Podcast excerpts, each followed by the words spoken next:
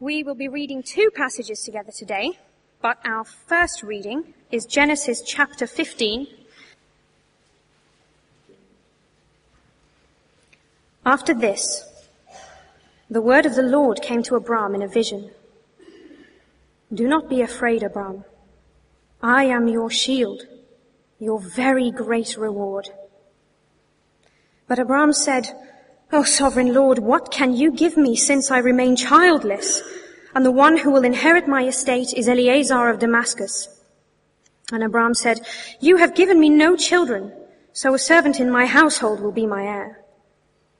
Then the word of the Lord came to him, This man will not be your heir, but a son coming from your own body will be your heir.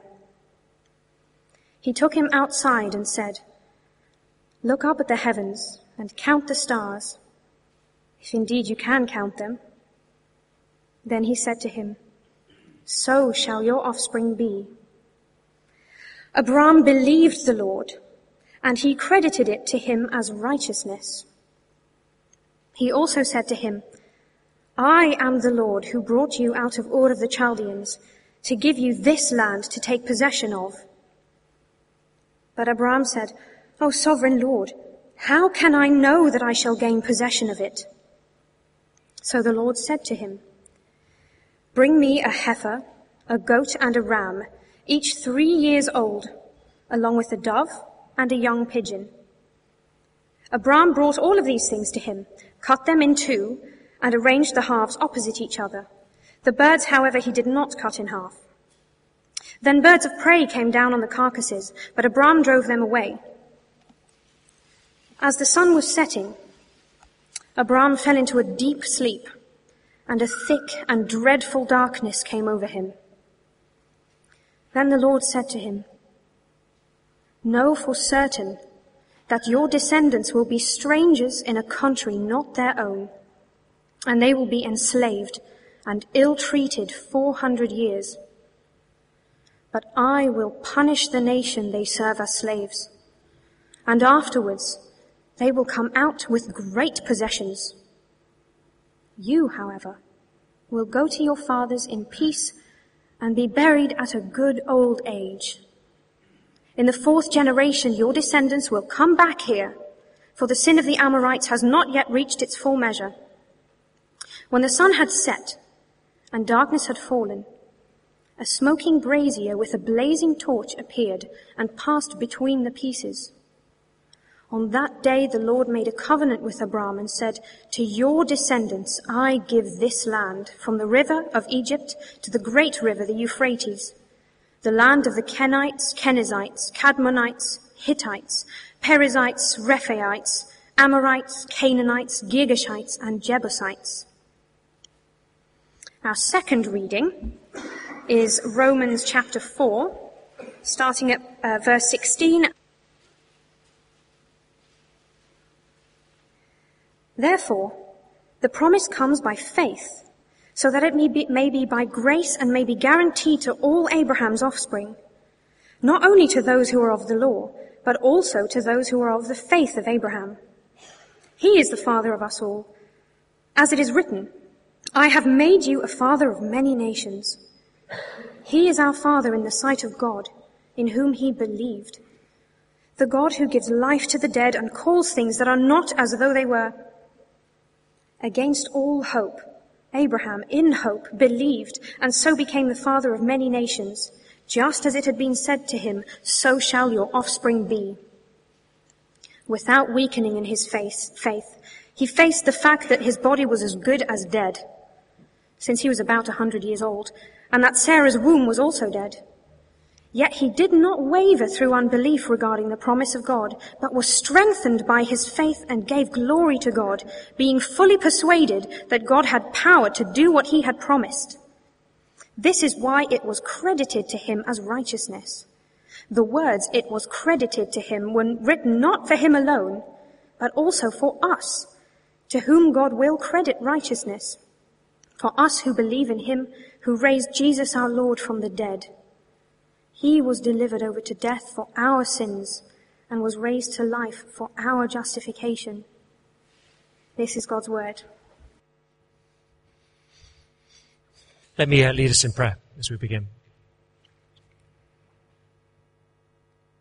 Father, thank you for the truths that uh, we've sung already this evening, that if we're trusting in the Lord Jesus Christ, we're a new creation, and we can trust you to see us through to the end of our lives, trusting in you. You've completely done a work of new creation within us. Therefore, we have every reason to have great confidence in you. So, Father, this evening, would you would you lift our confidence as we study the Scriptures together with your Spirit? Lift the, our confidence in you as we look at the truths of your word. We pray it in Jesus' name for his sake. Amen. We've um, spent a few weeks then. We're starting, uh, we're in the, looking at the life of Abraham in Genesis, Genesis chapters uh, twelve to twenty-two uh, for a couple of months or so. And we've said in many ways, Abraham is presented in the New Testament as the man of faith more than any other. Come to a little passage like that in Romans four that we just had read, and he's presented as a man who's hoped beyond hope. Um, he uh, come to Hebrews eleven, he's the man of faith uh, par excellence. And yet, if you're assailed ever by doubts, Abraham's your man.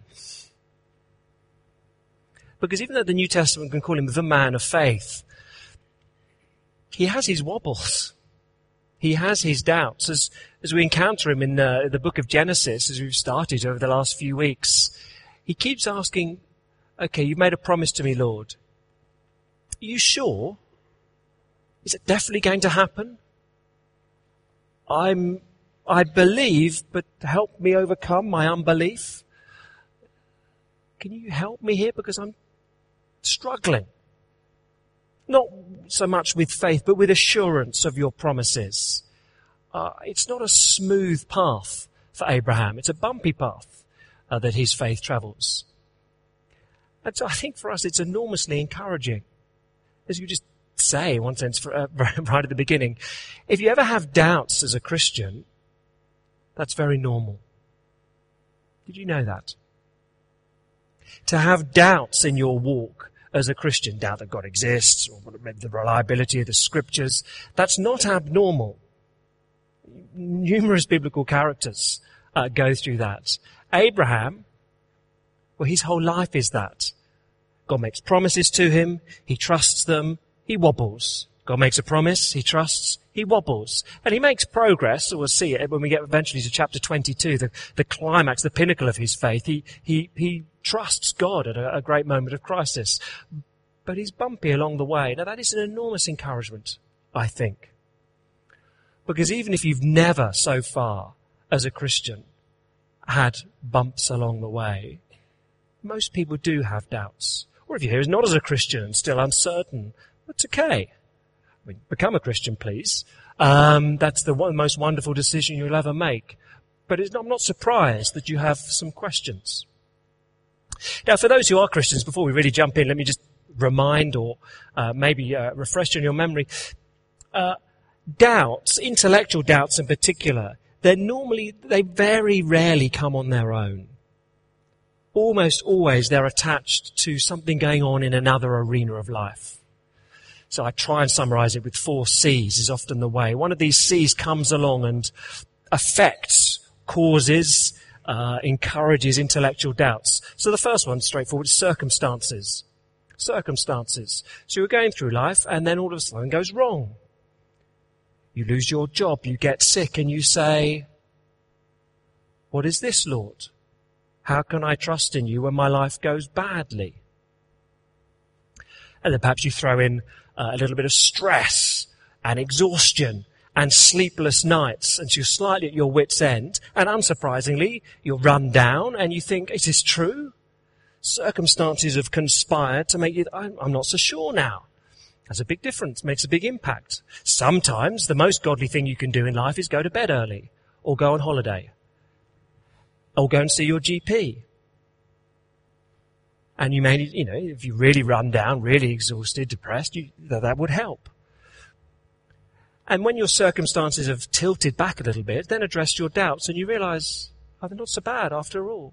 Circumstances, one of the big things that exacerbates doubt. That's the first. The second will be culture. There's a great cultural pressure to conform. That is obvious. I hope you realise that. But true in this field as well. It's just worth remembering. It, if everyone is doing something or thinking something and we're different, that has an impact upon us. Silly example, tomorrow. Tomorrow you go to work, and to your great surprise, or in your studies, whatever it may be, to your great surprise, everyone is wearing flip-flops. It's May, but it's ten degrees and it's raining. But still, everyone is wearing flip-flops. And you get home and you say to your friends or housemates, it's really, oh, you're wearing flip-flops too. And they're not trendy modern things that um, tone your muscles while you walk, whatever they're called. They're the nasty nineteen seventies ones that sort of have that big lump between your toe and, you know, it's really uncomfortable. And you think, this, this is deeply impractical. Why is everyone except for me wearing flip-flops? It's ridiculous in a wet May. Comple- I'm wearing my shoes. Everyone else is mad. Until eventually everyone's wearing flip-flops. You're the only one. You're going to wear flip-flops. You're going to give in and go to M and S and get yourself a pair of flip-flops, even though it's raining. Just because we're we're creatures who like to be in the herd. And if most of the people you spend time with say, you're thinking about the Christian faith, well, that's a daft thing to do. You're a Christian. Well, why would you do that? I mean, you're bright, you know, you're very clever at what you do, and yet you just have this one little where you lose your, what is that? Now, if that's all you hear all the time, that will impact you. Of course it will. That'll have an impact. So don't put away your intellectual doubts, but at the same time, spend some time with people who are Christians, who say, look, here's the truth and here's why I believe it. And you think, okay, yeah, you're sensible, you're, you know, you're bright enough too, and you believe this. I'm not mad. Yeah? So circumstances, the culture has an impact. Third, corruption, our own corruption. Inherently, we're wonky trolleys that just drift off.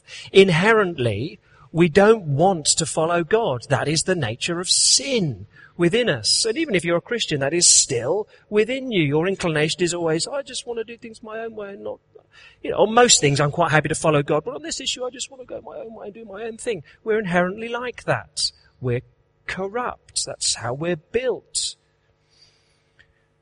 And so doubt, sometimes intellectual doubt, sort of play into our desire to be independent. I may have shared this before, but I mean, uh, years ago, eight years ago, whatever it was, I remember going to a bookshop with a friend, Christian friend. He wanted to buy the uh, the Dawkins book, The God Delusion, and um, so we went along and we were talking about it. Anyway, he took it to the counter, and uh, the girl at the counter said, "Oh, I love that book." And my friend said, "Oh, why in particular?" "Because if he's right, I can do whatever I want." That's incredibly honest, but sometimes we feel that way. Do you know? I actually, I don't want to follow God in this area of my life.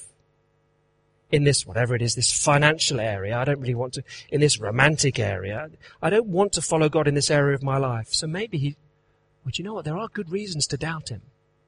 Off we go. So just another, so uh, circumstances, culture, corruption, the, the last of the four C's, I think, which makes a difference, complaining. Complaining. If all we ever do is complain, it's no surprise that your faith is wobbly. Lord, you are You basically, you'd never say this quite so bluntly, but Lord, basically I think you're mean because my life is disappointing. I am disappointed and therefore I'm not so sure you're there. I am disappointed you haven't given me this job, this amount of income, this a husband, this sort of family. I am disappointed you haven't given me these things.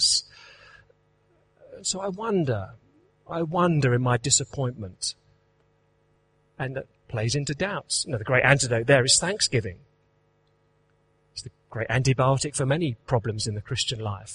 But thanksgiving, giving thanks and reminding, actually, I haven't got all those things, but you you have given me health, you've given me enough money to live on, you've given me some great friends, you've you've given me a, a church family to encourage me, you've, well, you've given me your son for eternity so I can live for eternity. You, you've given me quite a lot.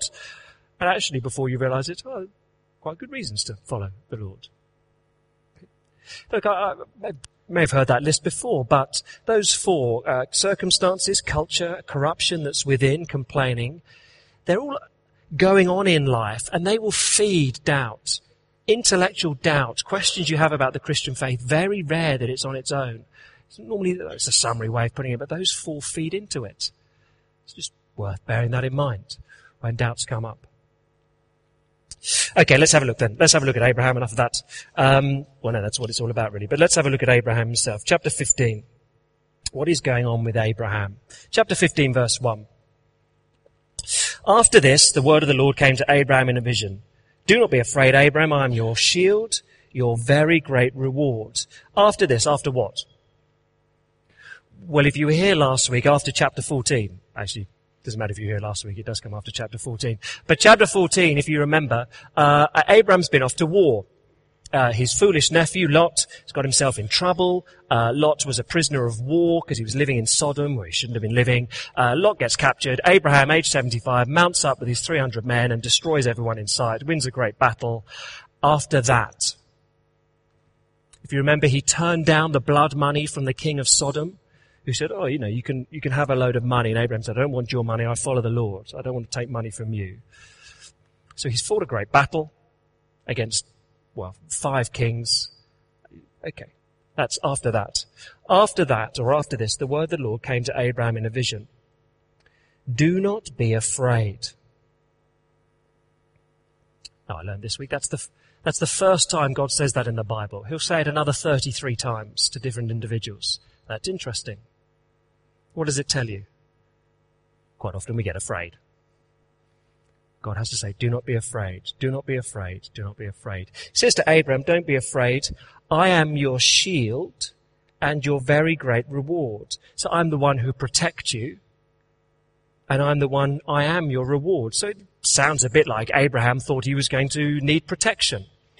Maybe, age seventy-five, he's fought enough battles. He's slightly fearing retaliation and thinks, you know, I'm a little bit saddle-sore after that battle, having fought at age seventy-five. I don't want to get back in the horse. I don't want to get attacked again. God says, don't be afraid. I'll protect you. He may be thinking to himself, you know, I was offered all that money and I turned it down. That was pretty reckless of me. And God says, no, you didn't make a mistake. I'm your reward. So don't be afraid, Abraham. I'll protect you. I gave you victory. I have made you as wealthy as you are. Don't be afraid. Trust me. Again, we touched on this a couple of weeks ago, but a recurrent theme throughout the life of Abraham, and biblically generally, fear is the enemy of faith.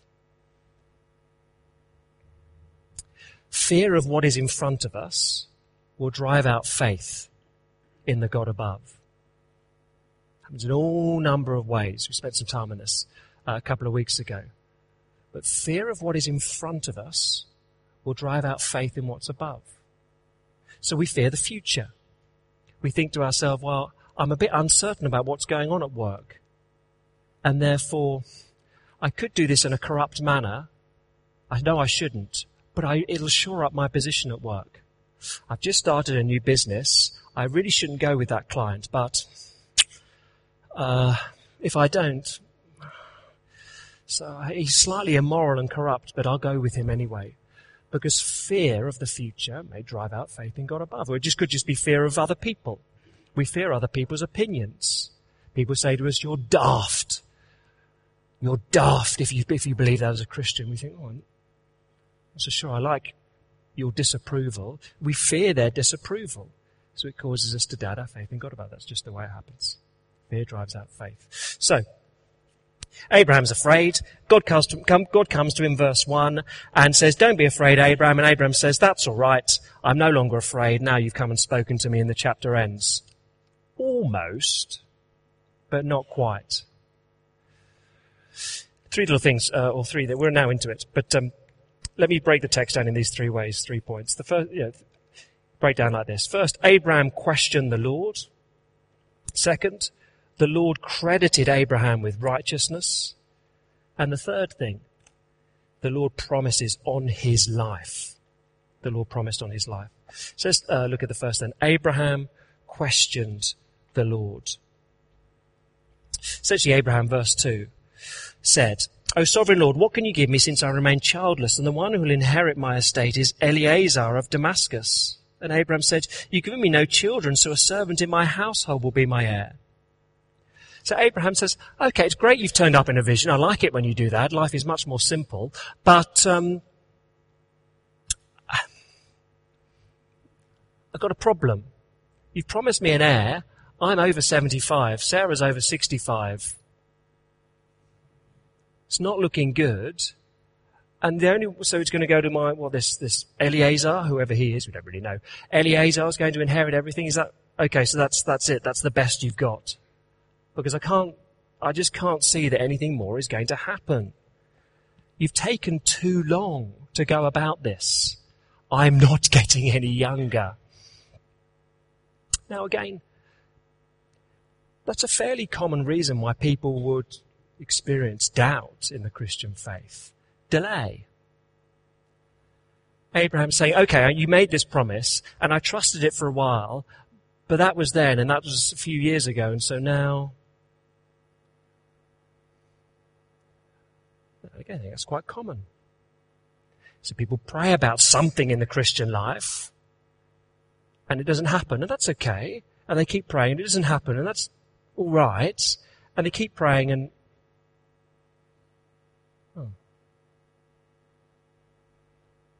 of course, God, Abraham here has had an explicit promise from God, I'll give you a descendant. And so some of us think, well, okay, I, I can trust that Jesus will return, but hasn't happened, and it's getting harder to keep believing. And well, the Lord seems you take a long time to keep your promises, two thousand odd years and counting for Jesus to come back. And so delay can cause us to doubt sometimes. But God says, don't worry about that. Look, living with delay is part of faith in the living God. And if I can put it this way, set your watch by God's timing, not your own. Does it always feel, someone said this to me this week, I thought it was a classic uh, on Thursday night, uh, God is always late, but he's always on time. He was saying, look, it always seems to me that God is late. I always, you know, I want something and I want it on a Monday, and God turns up on the, fol- you know, a month later and provides the answer to my prayer. And I thought I needed it on the Monday, but in fact it came in the perfect time. God is always late, but not really. He's always on time. Yeah, that's right. Set your watch by God's timing. He's the one who knows the time in which things need to happen. You learn that way. Living with delay is very much a part of faith in God. That just happens all the time. Uncertainty. When will things take place? That's part of it. He teaches us through that. You learn. I was with a friend on a Wednesday night. He's a soldier in the army. And uh, there's a sixty percent chance that before the end of the uh, calendar year, he'll uh, be promoted as a colonel and dispatched overseas. But he'll have three days' notice of that. He'll be told on a Friday, if you want your promotion, you need to go to Afghanistan, Somalia, wherever it be. It could be anywhere in the world, wherever these things open up. You've got to go on Monday. So you have about three days' notice. That's quite a big deal when you've got a family and two kids. And uh, I said, so how, you know, how, how are you guys doing, dealing with that uncertainty? He said, well, you know, God has taught us. We're used to it by now. God has trained us that delay doesn't mean he's not good. We just have to trust him. That's often true in the Christian life. You, He teaches us things don't happen as fast as we want. There's delay. We have to learn to trust him. He expands our faith. It's very common. Very common it goes that way. But Abraham questions the Lord. Now, before we move on, do you not find that encouraging? That Abraham is allowed to ask his questions. And God isn't irritated or annoyed with him in any sense here. There's no frustration. Oh, Abraham, let me go through it with you again. There's nothing like that. He's allowed to question. Abraham questions the Lord. That's a very normal part of faith. Isn't that encouraging? Abraham, in a sense, just rubs out some caricatures of the Christian faith. Christians are not those who just stick their heads in the sand and ignore the facts of life and carry on believing in Jesus, whatever the... No. Abraham says, I'm struggling to believe this. It's all pretty unlikely. That's very normal. Abraham ruins the caricature of just someone who sticks their head in the sand.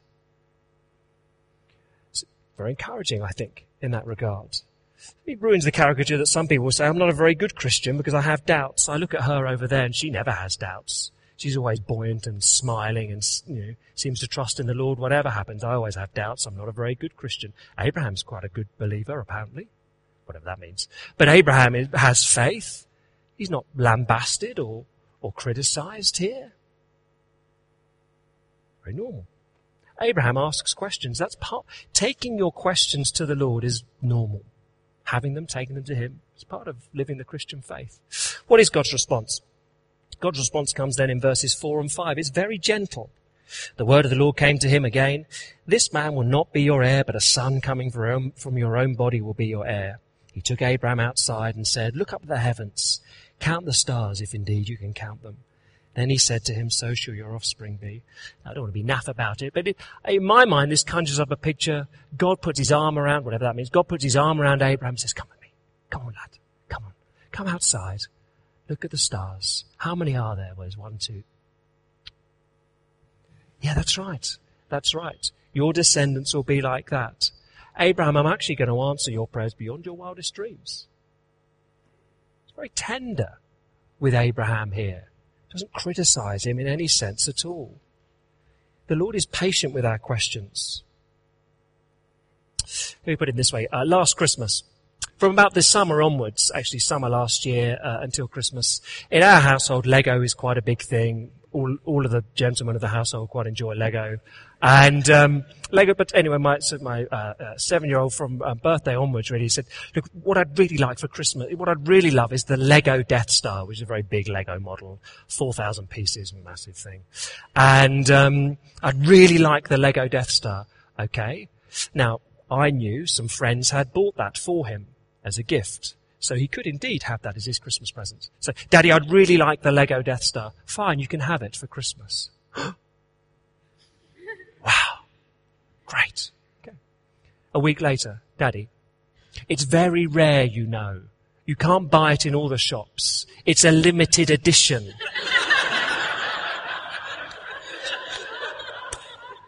Yeah, I know. You can have it for Christmas. Really? Yes. A week later, Daddy, I've been looking on eBay. And they're so rare that they go for hundreds of pounds. There's a second-hand market in eBay. What are you doing looking at eBay? I was doing it with Mummy, okay. Daddy, are you sure it's going to be possible to get hold of one of these things? They're, they're incredibly expensive, you know. Yes, you can. Okay. Eventually what I did was uh, I, I had this thing stashed at work in the office, and so someone took a photo of me holding the box. And I had a calendar in my hand as well, so you could see what date it was. And the next time he said, Daddy, I'm very nervous you're not going to be able to get hold of this for Christmas. I showed him the photo. Wow. Wow. It's great. Ruined Christmas, took eighteen hours to build, but... Um, I did ruin Christmas, but uh, it was great fun. Now, the thing is, I don't get irritated when he asks those questions. Why? Because he really wanted this thing. His questions were a sign of his desire. There, no, there was some understanding of how difficult, how expensive this thing was. And God is the same with us. When we come to him and say, look, Lord, I am struggling. Often, actually, that's an expression of our desire. I, I want this to be true, but I'm... I don't want to be taken for a fool here. Look, I want this to be true, but if it is, it is, it's so wonderful. I'm, I'm, I just can't believe it's true. It's just too good to be true. And he says, yeah, I know. Let me assure you. Let me assure you again and again. So Abraham questioned the Lord. Don't be surprised. It's normal. Abraham's response, verse six. Abraham believed the Lord, and he credited it to him as righteousness. Well, let's just look at the first bit for a moment. Abraham believed the Lord. Romans, if you read Romans four or nothing else, you wouldn't really know about the wobbles. Romans four is, yeah, Abraham, he trusted, hope beyond hope. And, um, of course, there's a sense in which both are true. Abraham looked at the facts. I'm seventy-five at least at this stage, maybe eighty-five, and she's seventy-five, my wife. He looked at the facts and said, this isn't possible. Abraham faced the facts of life, but then he faced the fact of God. And you need to reckon with both. Don't be naive. You need to face the facts, but you need to face the fact of God as well. And he can do all things. So Abraham believed. he believed. Second thing to say, let's pick up some pace. Uh, second thing, um, what did the Lord do? The Lord credited Abraham with righteousness. He credited Abraham with righteousness. Now, verse six, it looks innocuous, small little verse, but uh, from our reading of the New Testament, this is a crucial moment, a crucial moment that faith is credited with righteousness. It's the only time in the Old Testament this happens, but numerous times in the New Testament, Paul uh, and uh, um, the writer of the Hebrews will pick up on these things and say that this is the faith that Abraham had here. That's mag- that is normal faith. God credits righteousness to that. Let me just explore that for a moment with you. Righteousness. It's a legal term. The simplest way of saying it, it's the opposite of condemned. In a court of law, you're either condemned or you are righteous. Righteous is to have a standing before the Lord that's acceptable before him. Morally perfect. Now understand this rightly. Righteousness is not right behavior, it is right standing. And God does not say to Abraham, because of your, your faith earns you righteousness, but that because you have faith in me, I give you righteousness. God does not say in the Old Testament, I give you the Ten Commandments. How are you getting on with them? You failed. Oh, well, Abraham, but look at your faith. Your faith is really impressive. Your faith is so strong, Abraham. I'm going to give. Your faith earns you righteousness. It is not that. Abraham has wibbly-wobbly, just about trusting faith in God. And God says, because you trust in me, I give you, I credit you righteousness. So the important thing is this, your standing before the Lord does not depend upon how strong your faith is, but that you have faith in a strong God. That is so important.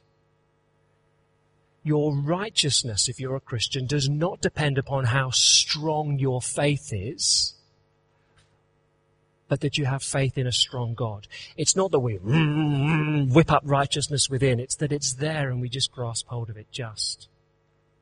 Okay, let me just try and uh, give a little example of this. Uh, when fifteen years ago I was a school teacher, uh, one of my good friends uh, on one of the schools I taught was a woman named Nolene. Uh, she and I were the sort of the young teachers of the school, and we organised all sorts of trips. She was uh, in the history department, the same as me. So uh, if we could organise a trip to somewhere we wanted to go, we did. So we organised history trips to Paris, to Berlin, to Vienna, to the ski slopes of Vermont. Um, we just about, you know, got away with these things. Good. I mean, we wanted to do one to Australia, but they just couldn't justify it historically. Sorry about that. Very cheap, very poor. But we organised all these trips, and uh, always go with Nolene. Now, no, she hated flying. Worse than if you got a long-term memory, worse than B A Baracus. She hated flying. The only way you could get her on the plane was with a considerable amount of Valium. And you'd, you know, it'd be terrible. You'd get there and you'd sit down in the plane and she'd just be nervous and, and tapping everything. And, uh, and she'd just start asking all these questions. How old is this plane? To the stewardess. How old is this plane? How many journeys is it taken? How often is it checked? Who are the crew members? How many crew members check it? How often? It's like, you'd calm down. And then she'd read off all these stats about plane crashes. Terrible, terrible to sit next to her. Um, now, so you went, all these, some of these were long flights, of course, but basically it was only takeoff and landing. And she hated flying. She really struggled to believe that the plane wouldn't crash. I sat there, I had no problems. I had full confidence in the pilot and the plane itself. Who got there first? We both got there precisely the same time. The issue is not how confident you were in the plane or the pilot. The issue is you're on it. Now, obviously, it's more pleasant to travel on an airplane where you can relax and read and enjoy than it is to travel on an aircraft where you're just nervous and the whole and shaking the whole way. And it is more pleasant to live the Christian life with confidence in the promises of the Lord than it is to go live the Christian life wobbling and bouncing around and going from one doubt to the next. Obviously, that's true, but the issue is not the strength of your faith, but the object of your faith.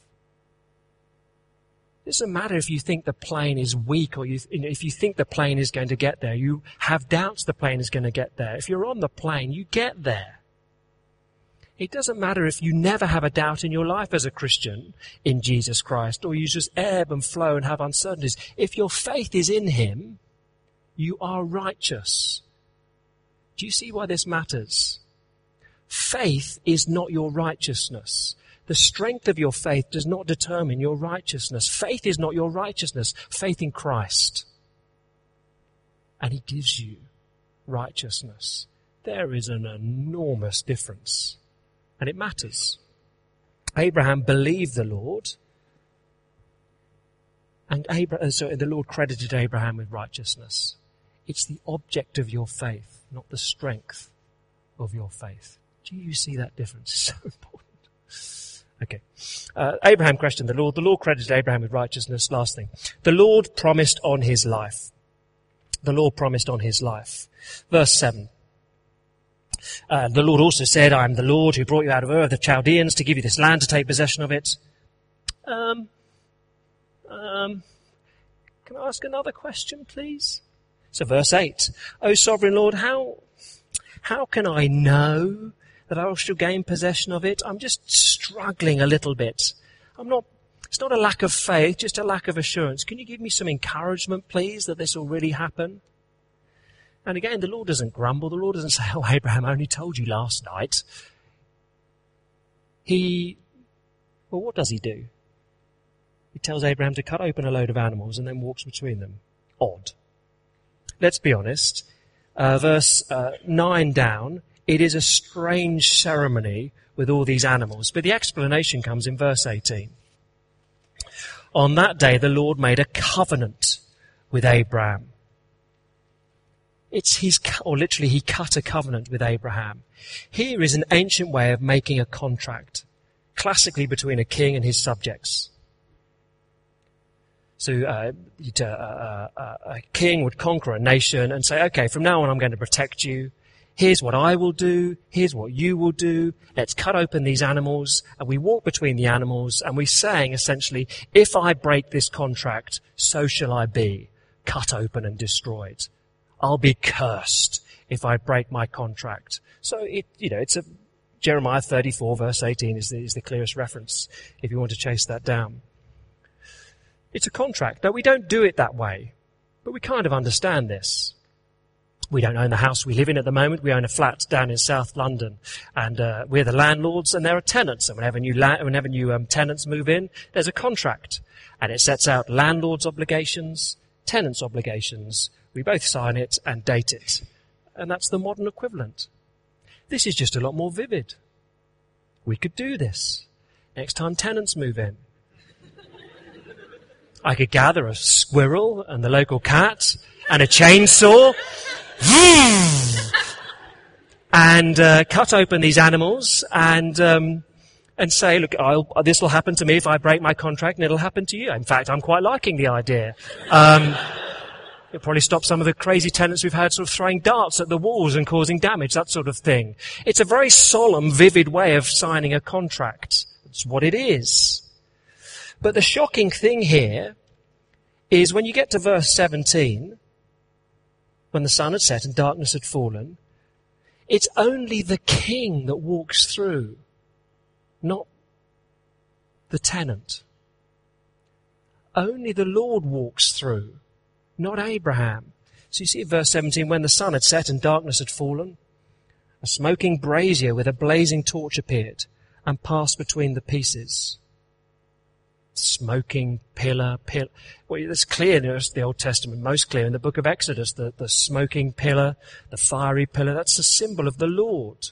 The Lord passes through these animals and says, may I be cursed? May I die if I break my promise to you, Abraham. And Abraham, what does he have to do? Nothing. Nothing. Back in verse twelve, he's fast asleep. He's seeing all this happen in a vision. And God tells him again, verses thirteen to sixteen, oh, look, in the future, there's going to be a long delay before this happens, about four hundred years. Quite common, isn't it? You get a delay. God says, don't be thrown by the delay. But the important thing is, the Lord makes here an unconditional promise to Abraham. I will do this. And I'm not asking anything of you. So this is the modern equivalent. So I get new tenants. We get new tenants in our flat, and the ten and the landlord's obligations. I'll furnish the flat and, and pay the water and, and make sure it's dry, make sure the gas doesn't blow up, those sort of things. And uh, tenants' obligations, nothing. But what happens if we don't pay the rent? It's fine. I'll pay it. What happens if we trash the place? Fine. I'll restore it. What happens if we burn it down? It's no problem. I'll pay to have it rebuilt. No obligations upon you. I. I take them all on myself. That's what God is saying here. I am unconditionally promising this. It's unconditional and one-sided. Abraham, I will. You just shut up, Abraham, because you'll get it wrong. I will. I'm not requiring anything of you, Abraham, at this point. I will. I will bless you. I will fulfill my promise despite your weak faith, despite your doubts, despite the disobedience you're going to show in chapter sixteen. I will do this. I will. God says, I'll guarantee that this will happen on my life. I'll die rather than see this promise fall. And for us living now, Paul explains it in Romans chapter four. Of course, ultimately, that promise of God, we see its fulfillment in the death of Jesus Christ, where the king does die, if I can put it that way. God himself comes down and dies in the man, Jesus Christ. Not because he's broken his promise, he has not, but because we have. And he says, but I, you can't pay. I have promised I will do this.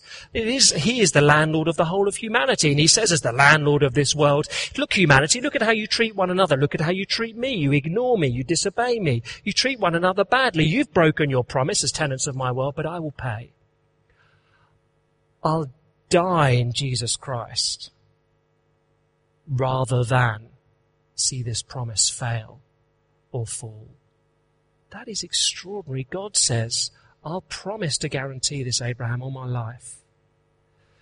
And so again, in Jesus Christ, God is making an, a promise to us. That's why we can sing that the old is gone. God will complete this work. It's completely done. We can say that even though it's not physically true, but because he can't break his promise. If you're a Christian trusting in Jesus Christ, he cannot let you go. He said, I'd rather curse myself than let you go. It's extraordinary. So in Jesus Christ, the Lord says, you are righteous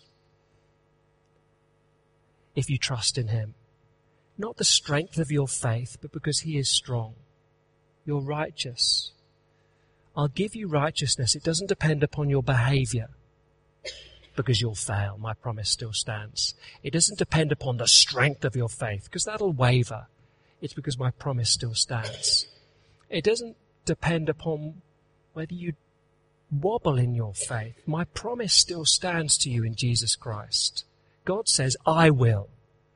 I will. So that Abraham, he's the hero of faith. He's a man who has doubts. If you're a Christian, you'll have doubts. If you're here not yet as a Christian, you may, you know, you have serious doubts perhaps about what to do. Look to Jesus Christ.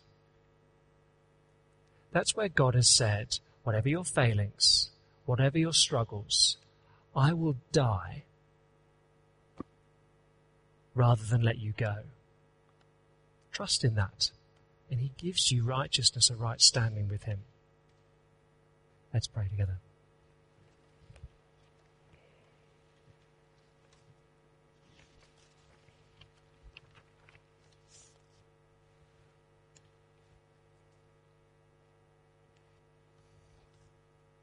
Father, as we'll see in a moment, wonderful words put effectively onto the mouth of Jesus Christ. The soul that on Jesus has leaned for repose, I will not, I cannot desert to his foes. That soul, though all hell should endeavour to shake, I'll never, no never, no never forsake. And our Father, we thank you that's true.